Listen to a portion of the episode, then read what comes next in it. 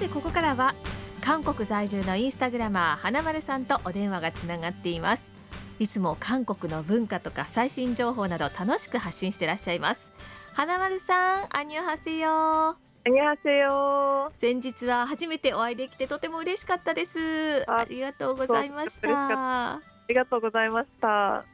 さて、えー、花丸さんのインスタいつもこう面白い記事がたくさんアップされてるんですけれども最近気になったのがですね、はい、気が末期だって何なんだっていう投稿なんですが、はい、これ私も一瞬え何って思ったんですけど、はい、これは実は韓国の方が使いまくっているという韓国語なんですね。そうなんです。使っているではなくても使いまくっている韓国語なんです。気が末期だっていうのは、はい、直訳するとどういうことですかね？気が気持ちの気で、うん、で末期だが詰まるっていう意味なのでだから気詰まりするってことですよね。そうです気詰まりするっていうふうに直訳するとそうなっちゃうんですけど、うん、実はそういう意味ではあんまり使われないんですよね。そうなんですね。はい。一応あの翻訳アプリのパパ語で見たら、はい、呆れるって出たんですけど、はい。そうなんですよ。呆れるっていう意味で使うってことですか？そうですね。呆れるっていう意味でも使うんですけど、その呆れるっていう意味と全く違う意味でも使ったりするとこうその時の会話の流れで使う意味がガラッと変わるカメレオンのような韓国語なんです。へえ、なんか便利なようで私たち、ネイティブでない人からすると、はい、なんか難しい言葉でもありますね。そうですね。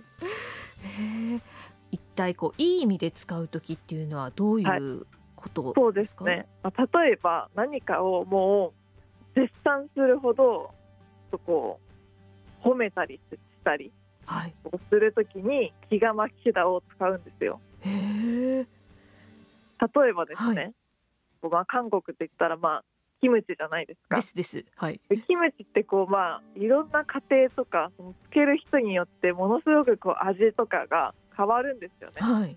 なんでこう自分にをめちゃくちゃドストライクなキムチに出会ったりするときに、うん、ああこのキムチは気が湧きたになるんです。ああ、うわ素晴らしい。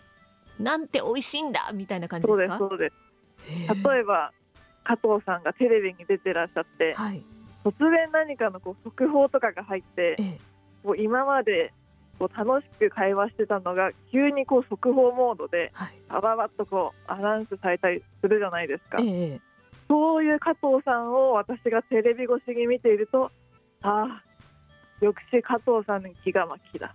加藤さんはやっぱり素晴らしいアナウンサーだなっていう時に使いますね。でもこれ例えばその意味を知らなかったら、はい、あ花丸さんに呆れられてしまったと思ってしまいますよね。そうですね。このでも全く逆の意味です。ニュアンス的にこう見分けるコツみたいなのあるんですか？まあでもそうですね。日本語で言うとやばいとかってああのこうすごいいい意味でも、はい、あのこのキムチやばいねとか言うじゃないですか。言いますね。なんでそそのこうテンションの差で、うんうん、いい意味のやばいなのか良くない意味のやばいなのかってこう分かると思うんですけど本当になんかそんな感じでこう雰囲気とか文脈で考える感じです。やばいに当てはめると本当そうですね。そうですね。カメレオンのようですもんね。そうなんですよ。他にもなんかいい意味で使う時ってありますか？はい。ぴったりっていう時に使うんですよね。うんうん、例えばこう約束の時間がまあ1時が約束だとして、はい、本当に1時ぴったりに到着とかするとお気が巻きだ。なんです。気が巻きが到着した。あそんな感じです。いろいろ乗り継いでなんとぴったり1時だよみたいな。あとこうなんかいいかなと思ってこうお洋服屋さんとかでこう試着してみたら、はい、もう本当に自分のジャストサイズ。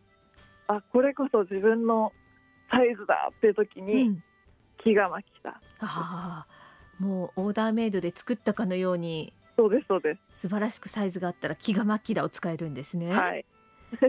じゃあ悪い時はあの、はい。さっきあったパパ号に出てきたように呆れるっていう意味が多いんですか、そうですね。ただこうなんかただただ呆れちゃったわみたいな軽い感じじゃなくて、はい、本当にもう失望に近いぐらいのうん、あもう呆れて物も言えないっていうぐらいの強いニュアンスの時に気が巻きだを使いますね。例えばどんな感じですか？私が考えて投稿にしたものだと、例えば先週別れた彼氏に、うん。先週別れたのにもうすでに新しい彼女ができているっていうのを噂で聞いた時とか。はに。気が末期だなんですね。気が巻きだ。あいつっていう感じです。あいつ。先週別れたばっかりなのにもう新しい彼女がいるなんて。もうありえないっていう感ありじですね。えない。もうあ呆れてもうなんて言ったらいいんだろうっていう時にああ気が巻きだ。えー。ですね。ということはですよ。はいものすごい振り幅が大きいですね。そうなんですよ。もう極端ですよね。ものすごくいいかはい。本当にひどいかどはい。っちかなんですね、そうなんです。それを見分けるのは なんかテンションとか表情とか、はい。そういうので汲み取るってことですね。そうですね。ちなみに本当にこれは韓国の人が使いまくってるんですか？もうめっちゃ使いまくってますね。例えばはい。こう少し前にはい BTS のシュガさんとええ。ジンさんが一緒にこうマッコリを飲む動画っていうのが YouTube でこう上がってたくさんの方が見たと思うんですけれども、はその時にジンさんが作ったマッコリをこう2人で飲んでこうシュガさんが飲んだ瞬間にジンさんが気が巻き女って言うんですよ。はいはいその時はこう自分が作ったマッコリをシュガさんが飲んでくださって、うん。まあめっちゃ美味しいでしょ？とか素晴らしいでしょ？っていう意味で気が巻きだでしょ？って言ってるんですよね。なるほど、まあ、はい。そんな風に日常会話にはい。もうあのすんなり出てくるぐらいはい。皆さんには浸透しているというか便利な言葉なんですね。はいあとその冒頭でもはい申し上げたように、うんちょっとこうやばいみたいな感じでこういい意味でも悪い意味でも使われるんですけど、はいただやばいってちょっとこうまあ若者言葉といえば若者言葉じゃないですか、そうですね。でも気が巻きだの場合はもう本当全世代えーがの韓国の方が使われるんですよ。おばあちゃんとかでも気が巻きだとか言ってるんですか？はい、おじいさんおじいとか。全世代共通の。はい、なんでちょっとこうやばいよりうんもっとこう使いやすいというか、なるほど。はい、これちょっと覚えて使いこなしてみたいですよね。そうですそうです。例えば日本人の方とかだったら、はい韓国に行って、うん韓国人の方にこうお店に連れてってもらって、はい。キムチチゲとかを食べましたってなった時に、こうなんかリアクションしないとうんうん。いけないというかこうなんとこの美味しさを表現したらいいかわからなくなったりするじゃないですか、うんですね。でもマシッソヨしか多分そう。飲むマシッソよとか、出てチンチャマシッソよとか、そこで。出てくると思うんですけど、はいそこであ気が巻きねよとかは気が巻きだっていうと多分めちゃくちゃウケます。い。なるほど。そういう風に使うんですね。はい。ということで今日はですね韓国の方が使いまくっている韓国語気が巻きだご紹介いただきました。はい。そしてもう一つちょっと気になった投稿で、ヨイドにある百貨店、はい。ザ現代ソウル。ザヒュンダイソウルと読むんですかね。という百貨店を紹介されてましたが、はい。この百貨店は新しいんですか？あそうです。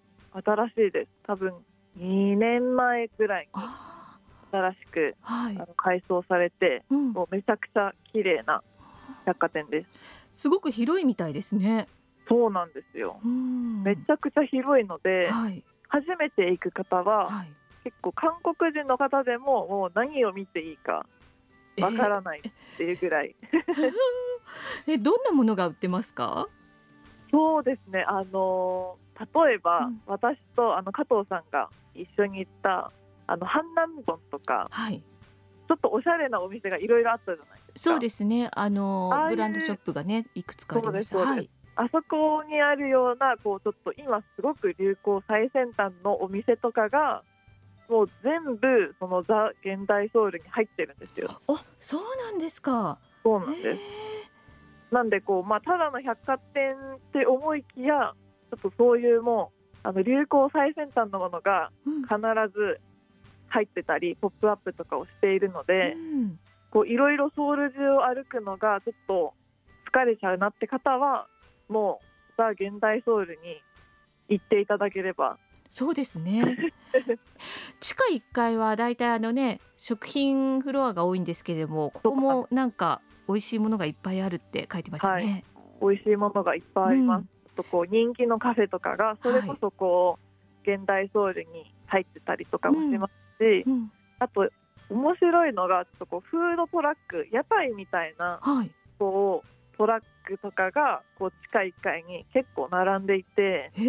なんてこう室内なんですけど韓国の屋台感も楽しめるっていう感じで、面白いですね。はい、そういうのも楽しいと思います。えっと場所的には分かりやすいところにありますか？場所かなり分かりやすいと思います。本当にヨイドの駅からもものすごく近いですし、うん、あとは日本の方だとよくこう半岸って言ってあのソウルを通ってる一番大きな川。のあの周りの半岸公園とかでこうラーメン食べたりとか、うん、ちょっとこうすると思うんですけど、はい。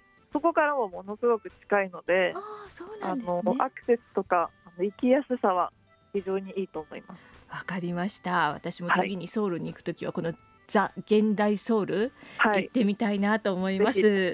ぜひ寄ってください。今日は花丸さんに気が末期だの使い方そしてヨイドにある百貨店ザ現代ソウルザヒュンダイソウルについてお話を伺いました花丸さんありがとうございましたありがとうございました。